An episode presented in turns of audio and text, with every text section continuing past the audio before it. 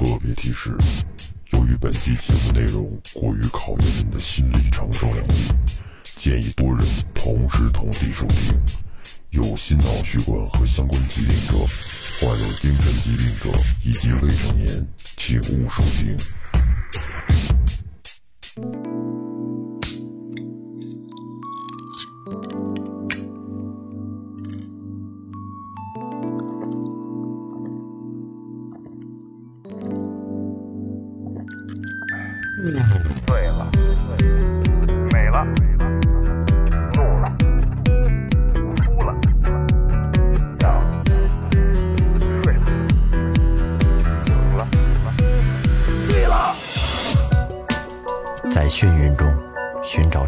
自己，撕掉虚伪的外衣，醉眼看世界，你能看到。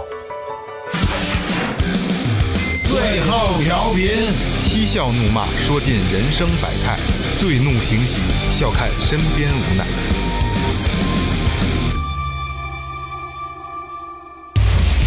今天等于是二哥请了一个大仙，对吧？呃，对，老朋友。然后咱们先让嘉宾打一招呼，然后再让大家了解一下嘉宾曾经的经历，好吧？来，鹏哥给大家打招呼。哎，大家好，我叫鹏哥。你你二哥带头欢迎一下，欢迎欢迎欢迎，标准的最后的欢迎。他就算算是一个殡葬服务行业吧，就算是。然后有自己的太平间啊，还出那个非正常死亡现场。非正常那像像那些对，就是上吊啊、车祸呀这种。对对对对对，什么谋杀呀、上吊就是啊、车还，还不是像殡仪馆一样，呃，跟殡仪馆不一样。我们这个属于呃，得配合那个公安法法医法医哪儿死人了，我们就得第一时间到，然后非正常死亡的，对对对嗯事故事故类的。从那个下巴这儿穿进去了，然后从脑脑底儿穿出来了。他那倒，他那有倒芯儿啊，那东西、啊特别难弄，得站那栅栏上，把这人给弄下来，就跟说跟来了，就跟那个摘那鱼似的，钓鱼摘鱼有倒芯儿，不好摘着呢。好，弄了半个多小时，弄一身汗，摘下来穿过，哎，当时感觉那个死的特别凄惨。他开开钥匙，迈腿就上去了，相当于直接从十层坠楼了，掉到负二层，跳了一十二楼，是吧？跳到负二层呢，他呢这头啊正好说完，刚开始我说了，电梯离那砖墙有一缝隙，他身子正好卡在那个缝隙中。啊，现在我理解就是当时那人啊卡在那块儿，跟电梯又带到四五层，啊，然后这人呀又掉下去了，掉下之后电梯又上去了，就这么一情况。啊，其实说实在，当时也挺害怕的。嗯，当时看到有情况，拿手电一照，人在下边那电梯井里边躺着，拿着手电往那甬道一倒，满甬道全是血，就这边底这砖墙上，对，砖墙上全是血。这人在下边躺，当时老板说谁下来弄上来，呃，拍照取证，然后给他弄上来。说我下去吧。他这种尸体一般呢都会定期，定期，呃，火葬场免费给烧，定期的，比如这个月有十个名额，免费免费穿串儿就卖了。对，这个月有十个名额，或者有有几个名额，这个我不太清楚啊，大概其实是这个意思。嗯，啊，免费给烧几句，免费给烧几句。然后他那个在火葬场可能那种没人认领，那骨灰很多了，他就是火葬场自行处理了。您正在收听的是在 Tipsy Radio, 中国唯一一档最后谈话类节目 the only one.《最后调频》。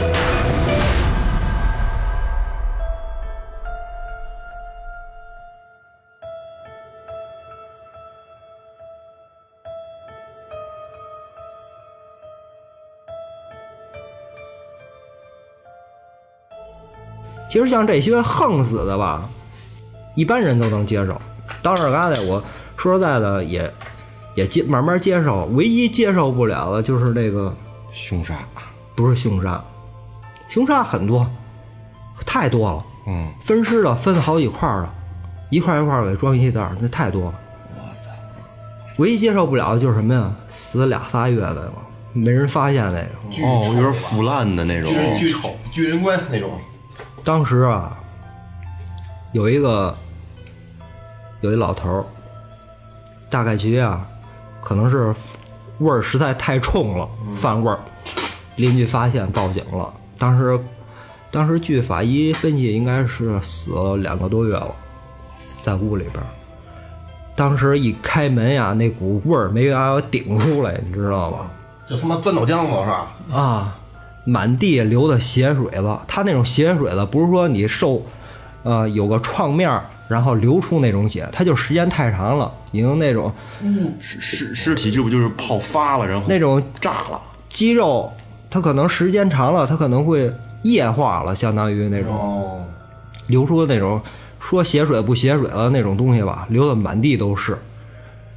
当时老头儿啊，我记得不是清楚，躺在一个单人床上，这手啊跟那个床头里别楞着，你也知道那种铁棍焊的那种床单人床那种，对，单人床，在里边别上满地血水。当时我们穿那种医院做手术那种衣服，穿了好几层，那鞋套、手套、口罩、帽子，全副武装。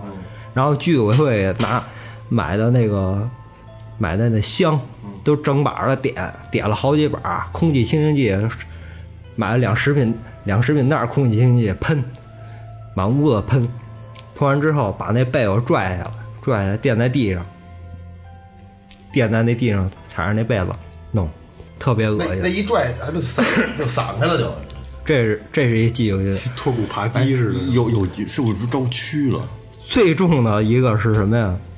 那是在大概其在什么位置不太清楚啊，应该在西城区的南边，也是一个平房区。你也知道，在平房区啊，它有那种垃圾房，这垃圾房啊门锁着，这个窗户啊铁棍焊的，然后有两个铁棍也没有了。呃，据当地的居民说呢，就是有一个乞丐，长期在里边居住，然后居住时间太长，因为这属于垃圾堆，你当时犯味儿了，你也不觉着什么，对对本身这垃圾堆就犯味儿，是吧？最后可能实在是味儿太大了，以为是谁谁扔的死狗什么的，当时人一看发现死人了，报警，然后去处理那事儿，那是死的时间最长的一个了。当时去的时候，从那小栅栏门钻进去，钻进之后啊，我一看，哎呦，边上那一个色拉油那壶，那是他的尿壶，那尿的尿的特满。然后那个人，当时我说这人在哪儿呢？嗯啊，一看在犄角上躺着，嗯，都到什么颜色了啊？嗯不夸张的，可能跟咱话筒颜色差不多，嗯没没这么黑也差不多了。啊，当时啊，我说这怎么弄出去啊？戴着手套，他不是有腰带吗？啊一拽这腰带，啊！这肚子里边这蛆，我我操！就跟那个大米粥一样，哗的全流出来了。他这胳膊一拽啊，这皮全秃噜下来了，啊，你知道吗？脱骨那个扒鸡。脱骨扒鸡。肘子，那咱吃那水晶肘子，对对对对对。都他妈。哎呀，当时我说实在的，我老板站门口哇哇直吐，我缓了好几起儿，嗯。把人弄出去了，这是最恶心的一个，去日这么长时间赶上最恶心的一个，这实在是太恶你们工作人员都觉得恶心。嗯，真是受不了真是太恶心了，一般的人我估计接受不了，当时我都要崩溃。像像这个就没法给他拼成美容什么的吧？这就没法这就算是那种流浪汉嘛，应该算是那种无名尸了。无名尸我们也得拉回去，也得放冰柜里边儿。放冰柜是放冰柜，但是这种情况，像冰柜都有收费标准的，那时候一天一宿就五十块钱。嗯，像这你只能占一冰柜，你你别的尸体挣钱，你这不挣钱的你也得给，白帮忙一样。公公益的，对对对对，白帮忙一样，你一般得保存多长时间？像他这个法医会给信儿的，说这个需要就是处理了处理了，你就直接拉到殡仪馆，这都免费给的，免费给处理的。其实我觉得最厉害的、挺敬佩的还是干法医的。我这行真是跟人比来比起来，小巫见大巫。嗯，人家法医是真厉害。哎呀，当时一去法医的时候，哎，满楼道全是臭味儿，啊，人家就自己在那个解剖室里边解剖。嗯，这还好说，有的时候要半夜的时候，嗯，啊，外边的那个呃警察法医，人家拉回尸体，就是这个呃做了啊，明天早上得出结果。有时候赶上值班，就像我刚才我说那法医的那个那小姑娘，那小姑娘二十多岁，赶上值班时候半夜十二点多来尸体了，有时候一来来一两个，他后半夜自己就在解剖室里边就自己干，真是太厉害了。那个拉拉拉脑瓜子，我操！当时生死 对对对，当当时法医那块儿那个也算一个看太平间的一个老头儿吧。那谁给我们小姑娘介绍一对象啊？说 这二十四五了还没有对象呢。我说这个真不好找，除非介绍同行行。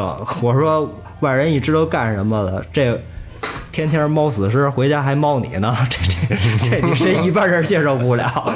这这东西你还别给得罪了啊，得罪了说说说白了想弄死你是分分分钟的事儿。这个，跟菜板上剁猪肉似的。对对对，呃，这个我觉得法医啊，他跟这个正经的医生还不一样。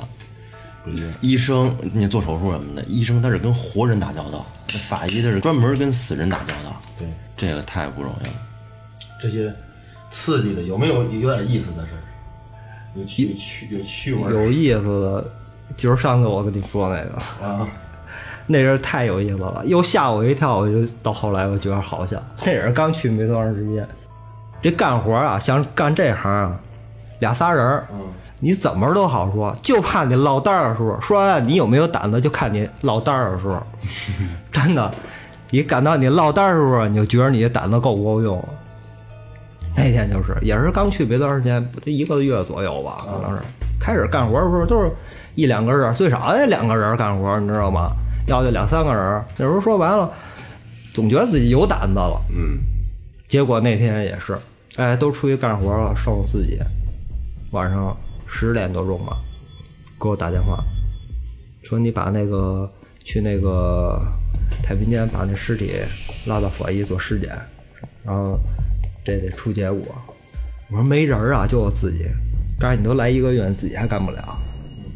我说行吧，去吧，立着脑皮子去了。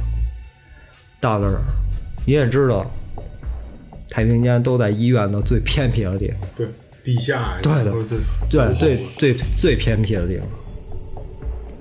不过当时我们太平间，我去之后，因为我们太平间那个它冰柜有数，它外边还放着好几具尸体呢。结果他那个那具尸体在那个冰柜里边找一个床挡着，那床上还放着一尸体呢。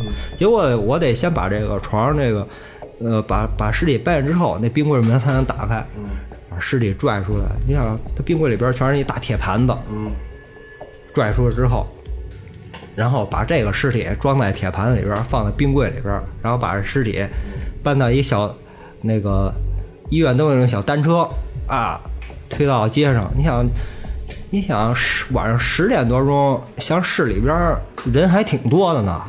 那那年代，虽说那年代像农村可能人会少点儿，但是在市里边人还挺挺多的。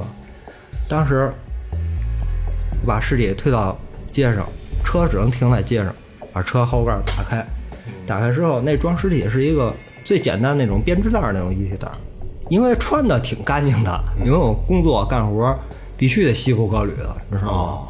穿的特别干净，因为我们有人给洗，有保姆给洗洗衣服做饭，你知道吗？要穿的必须得干净，然后那个怕把衣服弄脏了呗，嗯，这手揪着这这边，这手揪着这边，然后闪着点身儿，好，结果这尸体搭起来了，这一下坏了，尸体整个掉地上了。我操！从袋里流出来了。对，掉下来了。当时边上正好过过过了两三个女的吧，我不太清楚。嗷嗷一嗓子，哎呀，当时这事儿没吓啊，他那一嗓子把我吓坏了。当时也顾不上那什么那个那个尸体干净不干净了，脏不脏了，裹不裹吧，拦腰给抱起，贴着人抱起，就给装车上了。是装车穿上衣裳了吗？尸体穿上衣服了，尸体穿上衣服，哦但是他就是衣体带儿漏了，你知道吗？那种编织的那种衣体带儿，简特别简单那种，坏了，开线了，尸体整个掉马路上了，你想想，然后赶紧往法医开。我们一般的送尸体不是像那种往殡仪馆拉那种带那种棺材带那种花的车，就直接是一袋儿。我们那种车就是特别简易，后边没有座子，然后就一个呃那种木板子，特别光用木板子，就是那种简易。的。当时拉着尸体，你想这个一体袋儿上边有冰碴子呀，你你开车你得踩刹车呀，一踩刹车这尸体出溜就跑挡把上了，你还得往后给推，推出一踩刹车出溜就跑挡把上了，它有冰不是？最后没办法，这一手把着方向盘，一手扶着这脑袋，一直一口气儿开到法医那块儿走尸检。等这活儿干完以后，感觉这个胆子一下就上来了。啊，这真是这胆子就得练过一回，弄过一回。这胆子真得练。有的时候啊，这人啊，不逼你一回，你这个你这个隐藏的那点能量你出不来，你知道吧？逼这一回还弄点小故事，还啊，逼这一回我跟你说，刚到最后的时候，你要去法医的时候，有的时候他他冰柜放不下那个，那人都放不下了，没地儿放了，全横七竖八在小车上，没准有七八句、五五六句，哪次去都有新鲜的，在在那个大厅里边放着。好奇啊，好奇之之心谁都有，是吧？作为我干这行，我也好奇。我怎么好奇啊？我 老想看看这都是长什么样的人啊，男的女的呀？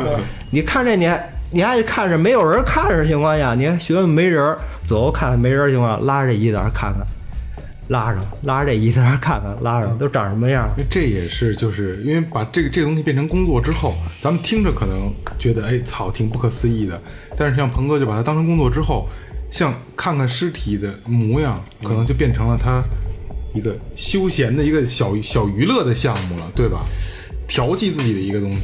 这就算一个怎么说呢？这就是还是好奇。就是玩儿，就跟玩儿一样。这算是一个自己行内的一种休减压方式休休闲方式。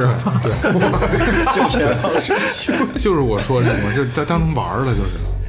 因为没有乐趣，对，一天天工作很枯燥，没有乐趣。当时为什么说干两年不干了呢？总觉得自己性格要变。嗯嗯，都甭开始啊，可能是自己没感觉到，到后来慢慢自己也感觉到性格变了。为什么？回来之后找伙伴玩去，两个伙伴都是发小，都是从小一块儿长大的，关系都不错。以前在一起的时候有说有笑，哎，话特别多，结果回去一趟找人玩去没话了。他说他的，他说他的，就看他俩在一块儿聊天儿。哎，我就在边上坐着看着，他说我看着他，他说我看着他，结果说你现在怎么了？你怎么不说话了？有心事？我说没心事啊。我说你俩聊你呢。我说我就不想说话。干啥你嘛呢？你你看看他又看看我的。我说我也我说我也不知道，我就想我说你俩死的时候应该什么样？我现在满脑都是这样，我就给他相面，你知道吗？我总说你死了应该什么样啊？职业习惯哎。呦，当时他俩说什么呀？把他俩吓吓得够呛，你知道吗？说那个到最后我也感觉说，我说这样不对，嗯，慢慢的性格要变。我总觉得这人啊，有为什么有七情六欲啊？是吧？人人都多一份感情嘛。如果干时间长了时候，像这种这种现场这种情况，你接触多了，你可能就是比如说没对这个感情就没了。对，比如说说句难听的话，家里边儿，比如说哪哪亲人要去世了，你可能就是你还会哭得出来吗？麻木了。麻木了，对，是不是？是话糙理不糙，我我总觉得是，因为你老跟死人接触，天天没话，是吧？这种事儿又见多了，可能也生死也看淡了，可能生死也看淡了。到那时候总觉着，哎，总觉着啊，活着挺好，活着挺好。嗯，举一简单例子啊，那时候，嗯，老板，老板他他小闺女可能是上学，是不是也也是算一个，呃，挺活泼的小孩儿，你知道吧？啊，整天疯闹，什么都不顾忌，怎么着的？然后他他爸爸把他带到我们工作厂里接触一段时间，就那意思是，可能是我不知道什么用意啊，应该是让他看看死人，多珍惜一下自己的生活，多一半是这意思。嗯，到现在我想应该是这意思。对这孩子有帮助。对，为什么人说有时说这人要你要想不开，就多去殡仪馆溜达溜达，或者怎么着的，看看这些事儿。我觉得比去我们那儿比去殡仪馆还来劲。鹏哥，就是我我所了解的，就是做这种行业没有就是长时间干的，对吧？两三年也就差不多了。应该没有长时间干。对，，没有长时间干的。这行业虽说也算是一个暴利的一个行业吧，九九八年到两千年，对，差不多吧。那时候月能开多少钱？加上小费什么的，得给打点儿，你整容得给你打点儿小费。家长说不是家长去了，我家属家属家属说说说这个那捏的不赖，说弄的就给画的挺好，说给不给不给打几百。会有吗？嗯，反正有时候是有吧，有时候但是这看看家属啊这个，有时候有。平均下来，这这这两年一个月能拿能拿多少？嗯，四五千块钱吧。呃，当时的工资大概是多少啊？一千。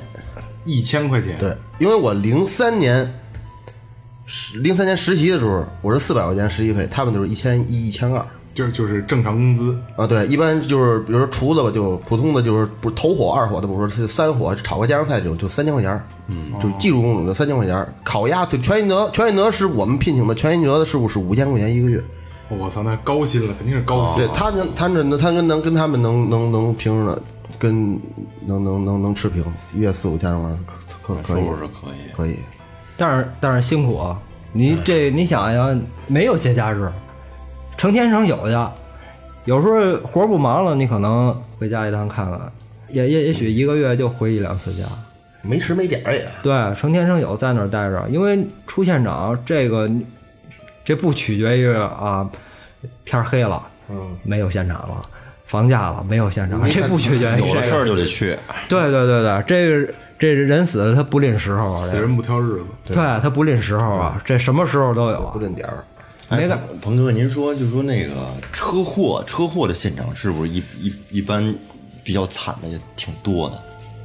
车祸现场我遇到最惨的就是一个跳桥的，但是跳下之后啊，又被一公交车给压压了，属于二次伤害，相当于。但是那个那次我记得特别清楚，当时挺挺着急的，走逆行就从那桥上下来了。嗯，当时一个交通队的车还追我们，因为我他不知道我干嘛，的走逆行就下来了。结果一到现场，那个他我一处理现场，我一看那个交通那个车，他他有专门处理现场的交通队，有有负责巡逻的交通队。我看那车没了，走了，人知道你干嘛，人走了，要不不管了。对，不不管了。然后当时那个是特别惨的，当时那个人就剩一个枪头了，呃脑袋已经没了，脑袋说白了就是地上一片血，这血呀由深到浅，到最后他那个因为那人从桥上跳下之后，又被那一个公交车前轮给碾压，碾压连搓往前搓，这血呢是地上的血呢从由深到浅到到最后骨骨头渣子没有了，就剩一腔子了，脑袋没有了，这是最惨的一个了。这个不好整，这个这这没法弄了，这个没法弄。这没法整了，脑脑袋都已经没有了，光是拿橡皮泥给捏一个，这这没法整了。得买多少橡皮泥？捏这么点小家伙，当时那个公交车司机，我看在车上直哆嗦了，一直就没下来。嗯，这个搁谁也接受不了，是下这这这这下不来了。这个因为这这事儿不赖他，这这确实不赖他没关系。这经历过这是我家小小区有一有一主，他是开就开公交车的，说以前出过事儿。这主我一直认为他就有点有点那劲儿，有点故事啊。有有有对有有有点有点那什么，哎哎，这儿呢，哎这种 饺子就是中午他老老这老这劲儿，提秃瓢，夏天老光一膀子穿一裤衩子，要不然就是穿上公交车一回去。哎，跟这儿买点包子吃得了，就是全是这样。后来我一哥们儿也是公交的，然后他上俺家去，正好我说把车搁家，我说俩一块儿喝酒去。然后他正好瞅着，哎，说哥哥您跟这儿呢啊，您住这儿是吧？啊，这大人说说这这哥们儿住您小区啊？说我说以前出过事儿，开个车出过事儿，这跟我估计跟那种事儿差不多，就是有有有出过事。那应该算是重大事故了，对重大事故了。对他肯定会他对他精神造成就是这块儿说有点有点那什么。对 树欲静而风不止，子欲养而亲不待。不要当失去时才去后悔没有珍惜。最后调频提示您：有时间多陪陪父母，给家人打个电话，不要让思念隔得太久。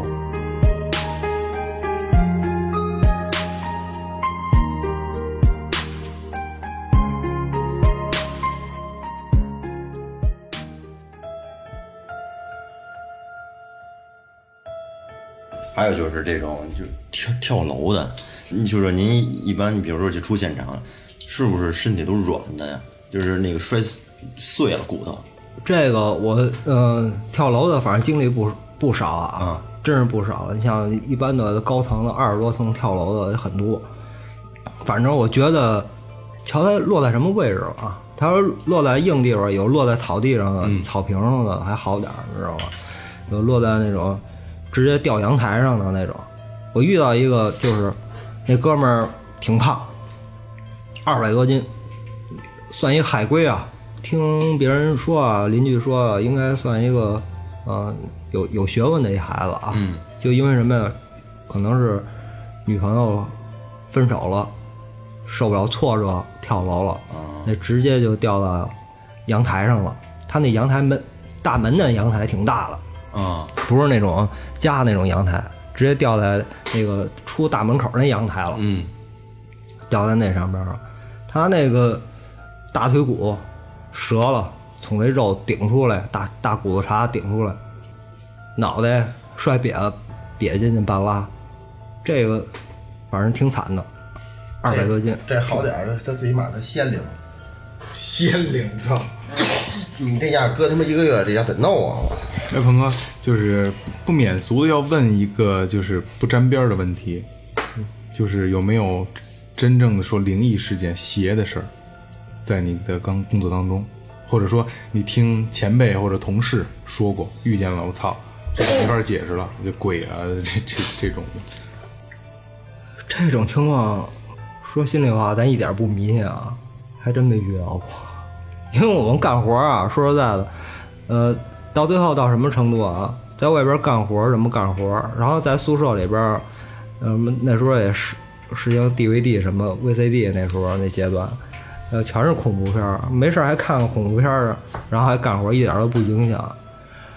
灵异的没有，不可思议的事儿，什么事儿？就是法医养那大猫，啊，那大猫啊，身子不大，脑袋大，脑袋特别大。那大猫啊，谁去都跟你特别熟，跟你腿上蹭。然后你猫在身上，你爱猫哪儿猫哪儿，猫哪儿都没事儿。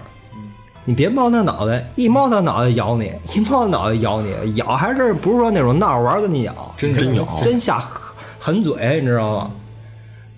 到最后我不知道为什么，我说这猫为什么不不让那个猫脑袋呀？为什么猫身上没事啊？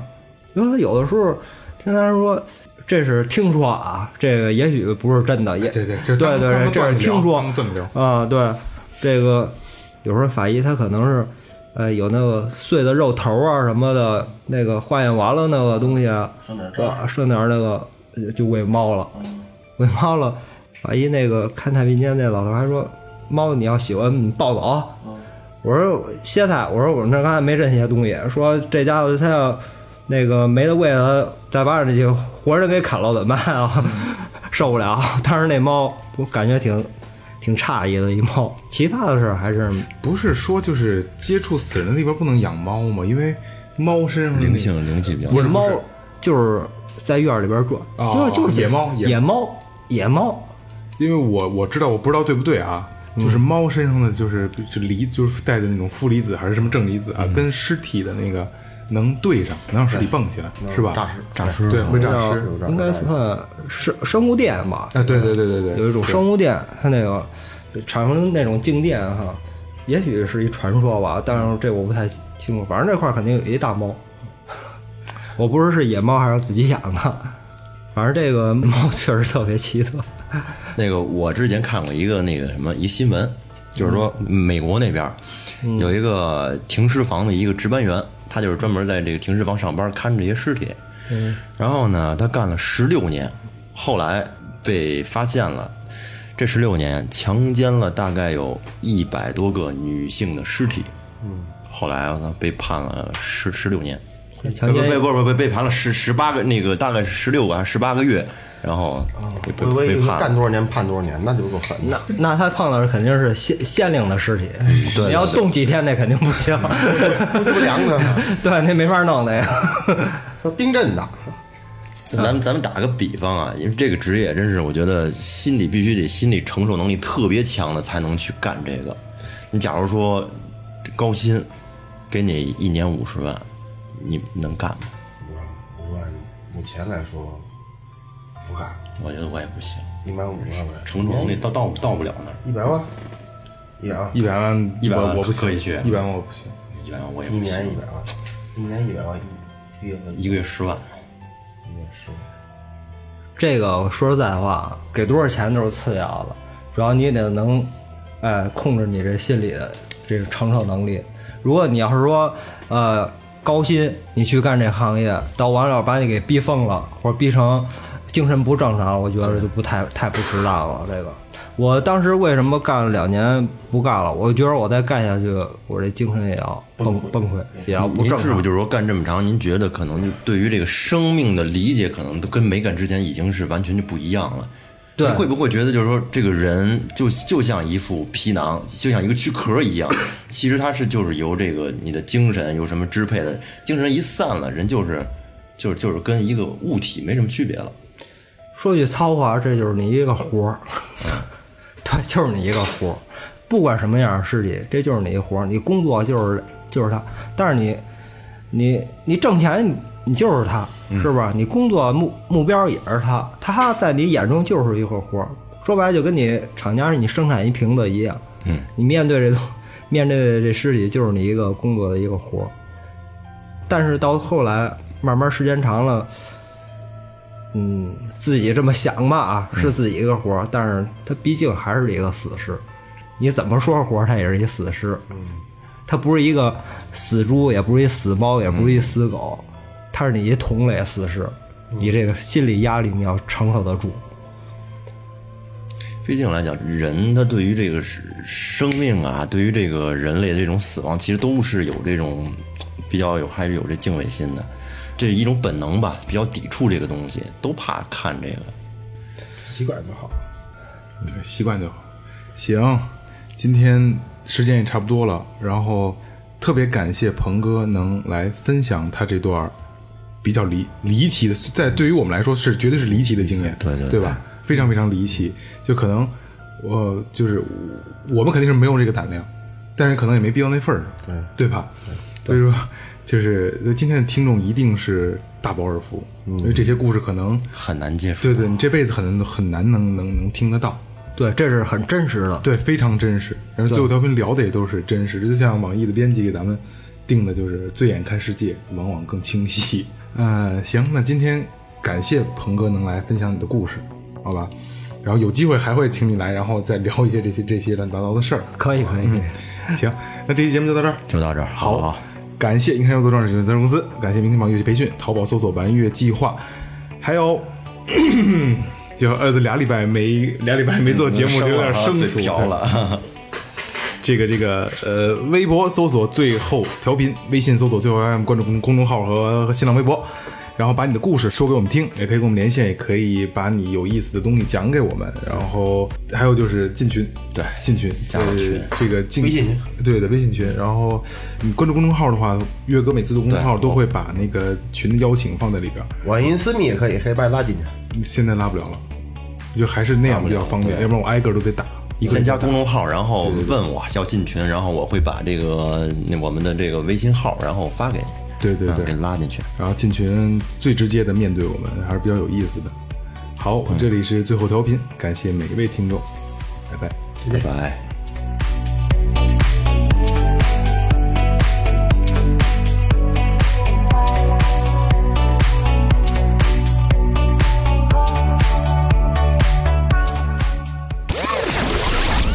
这里是最后调频。Tipsy radio 我们直言不讳。也许这是你听到的最后一期节目。最后。你懂的。Don't undermine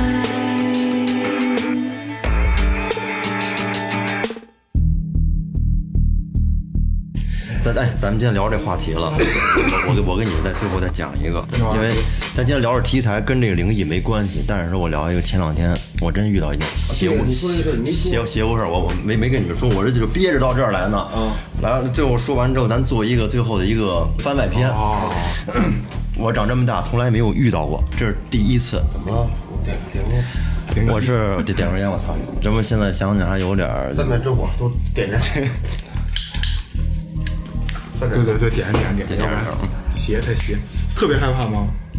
嗯，不是害那种害怕，但是说跟我来讲特别邪乎的一件事。好吧，就是我因为我上周我不回家了嘛，回家之后待了待了五天，我从北京车开到半路上，我就觉得有点儿这个不太舒服，低烧。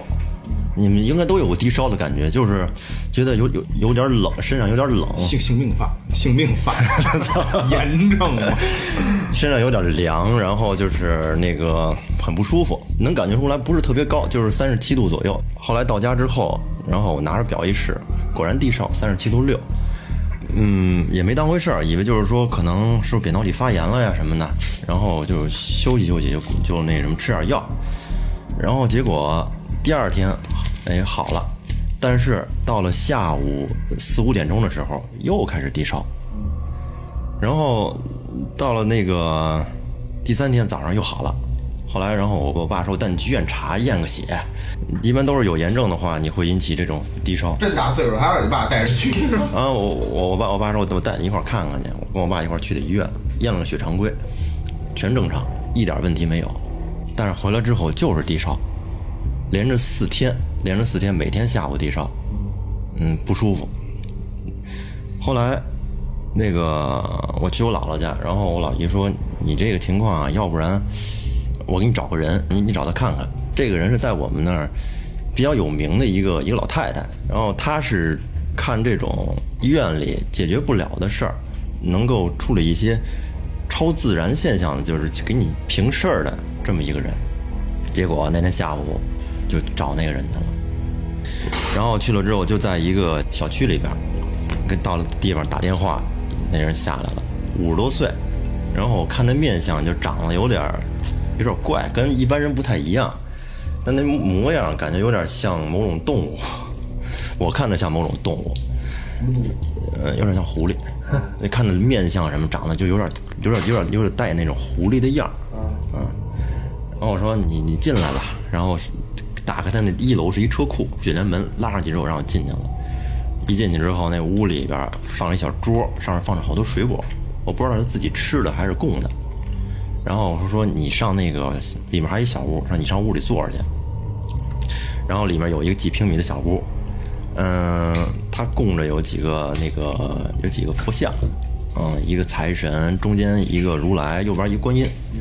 然后他就跟那点香，每个佛像前面供了三根香。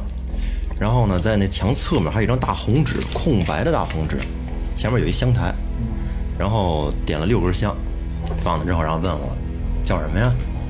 啊，我说叫什么？然后说嗯，那个今年多大了？哪哪年出生的？我告诉他，告诉他行行了，他说你们跟那儿坐着吧。然后他拿出一根烟来，就咱抽着烟，然后他没点着，他跟手里捻，就就就捻，就这么咔那么捻，捻半天跟我说你有外在，我说什么是外在啊？就说你撞上东西了。我跟你说，这个人，就凉快了。这这个这个人呢，是一个他能他能说出来，是一老太太，六十多岁，嗯，有点胖，挺白的，就这么一个人。我爸还旁边说呢，不会是以前自己自己家人吧？以前那个去世的那个老人什么的，他不是，这是一是一是个外人。他说没事儿，你这个好说，我我我给你处理一下就好了，这个没没大事儿。后来他从那个柜子里面拿出几张那个黄色儿，上面画什么符什么的纸纸，然后然后你你把眼闭上，就跟我这这个后脖颈子这儿，跟我这晃悠晃悠晃悠半天，拿到外面给烧了，烧了之后进来之后，然后划拉划拉我头，行了，没事儿了，已经给你送走了，这时候就就就就完事儿了。然后特别神奇的是什么？你开始我也不太信，但是说从他那屋里出来之后，就爽，我就感觉到身体明显的轻了，轻松了，没半两下是有有种特特别轻快、特别清爽的感觉五十块钱就给办了这事儿啊！是不是吃一块绿箭口香糖？就是感觉我操，真是这个用语言还不太好描述。就之前感觉就身体就是有点也不太舒服，昏昏沉沉的那种，但是完事之后立马清爽了，身体轻快了。然后从那之后，这几天好了就再也没有发烧过，就愉快了。愉快了，就是感觉你心里这种心理状态也不一样了，明显特别就敞亮了，不知道为什么，肯定就是说我我是也没有看到这些乱七八糟的东西，但是从他嘴里说出来，嗯，而且从他办完事儿之后，我能切身的感觉到这个东西，能感觉到没有了，感觉我好了，哎，舒服了，这是我觉得我操，真是特别挺神奇的。挺挺神奇的。经历。这是你不亲身经历，不亲身经历，你永远不可能相信。给我插一句啊，就是现在这劲儿上来了。刚开始咱们咱们做节目的时候，鹏哥讲一点都不热，发现了热，我一直哗哗的。我一点都不热。而且我还问这个，我还问这个人，我说一般在什么情况下能招这种东西？他说一般可能在女澡堂子，可能可能在女澡堂子不会，女澡堂子阳气旺啊女澡堂可能在你就是身体比较虚弱的时候，然后或者是开车比较累，不不不是，可能在你身体虚弱，或者是受到了一某种情绪上有大的波动的时候，可能会有。嗯。雪花，是这个怂还是 KTV 里的怂 KTV 里放，？KTV 里的怂，呃，是这个怂还是纯生怂？纯生，这个这个这个怂，这这这么怂的这个，怂怂着呢吗？怂着。冰箱里还有更怂的呢，还有什么呀？那个燕京水果啤酒，果啤那没那那那那没有那什么，那超怂，没酒精，那真是那没有酒精啊，有一点点一点点，有吗？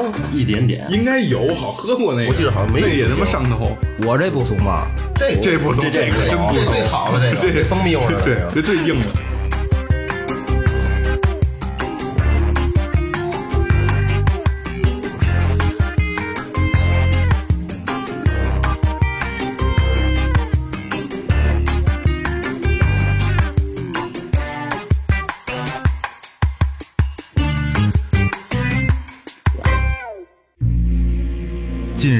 北极圈内出现了异常高温。美国国家冰雪数据中心的监测数据显示，异常高温进一步加剧了北极圈海冰融化现象。海冰的减少不仅会对北极熊等生物的生存造成威胁，还可能进一步加剧北半球的异常天气，从而环境恶化加剧，土地退化，农业减产，生态难民增加。温室效应带来的全球变暖将引发地球灾难，并非危言耸听。现在挽救自己和下一代的时候到了，真的需要我们每一个人都拿出实际行动，节能减排，厉行环保。面对全球变暖和冰层融化，最后调频呼吁：减少不必要的浪费，坚持废物利用，做好垃圾分类。尽量减少生活废气排放，多乘公交出行，少开一天车。将家里的白炽灯泡换成节能灯泡。别让电器处于待机状态，使用电器上的开关按钮，不要使用遥控器关闭。给家里的空调换干净的过滤网，并把空调调高一两度。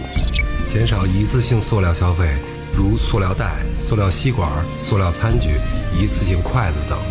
少吃肉，多吃素食。全球肉制品加工业排放的温室气体占排放总量的百分之十八，甚至超过交通业。每多一名素食主义者，每年的二氧化碳排量将减少约一点五吨。节约用水，减少淋浴时间，随手关紧水龙头，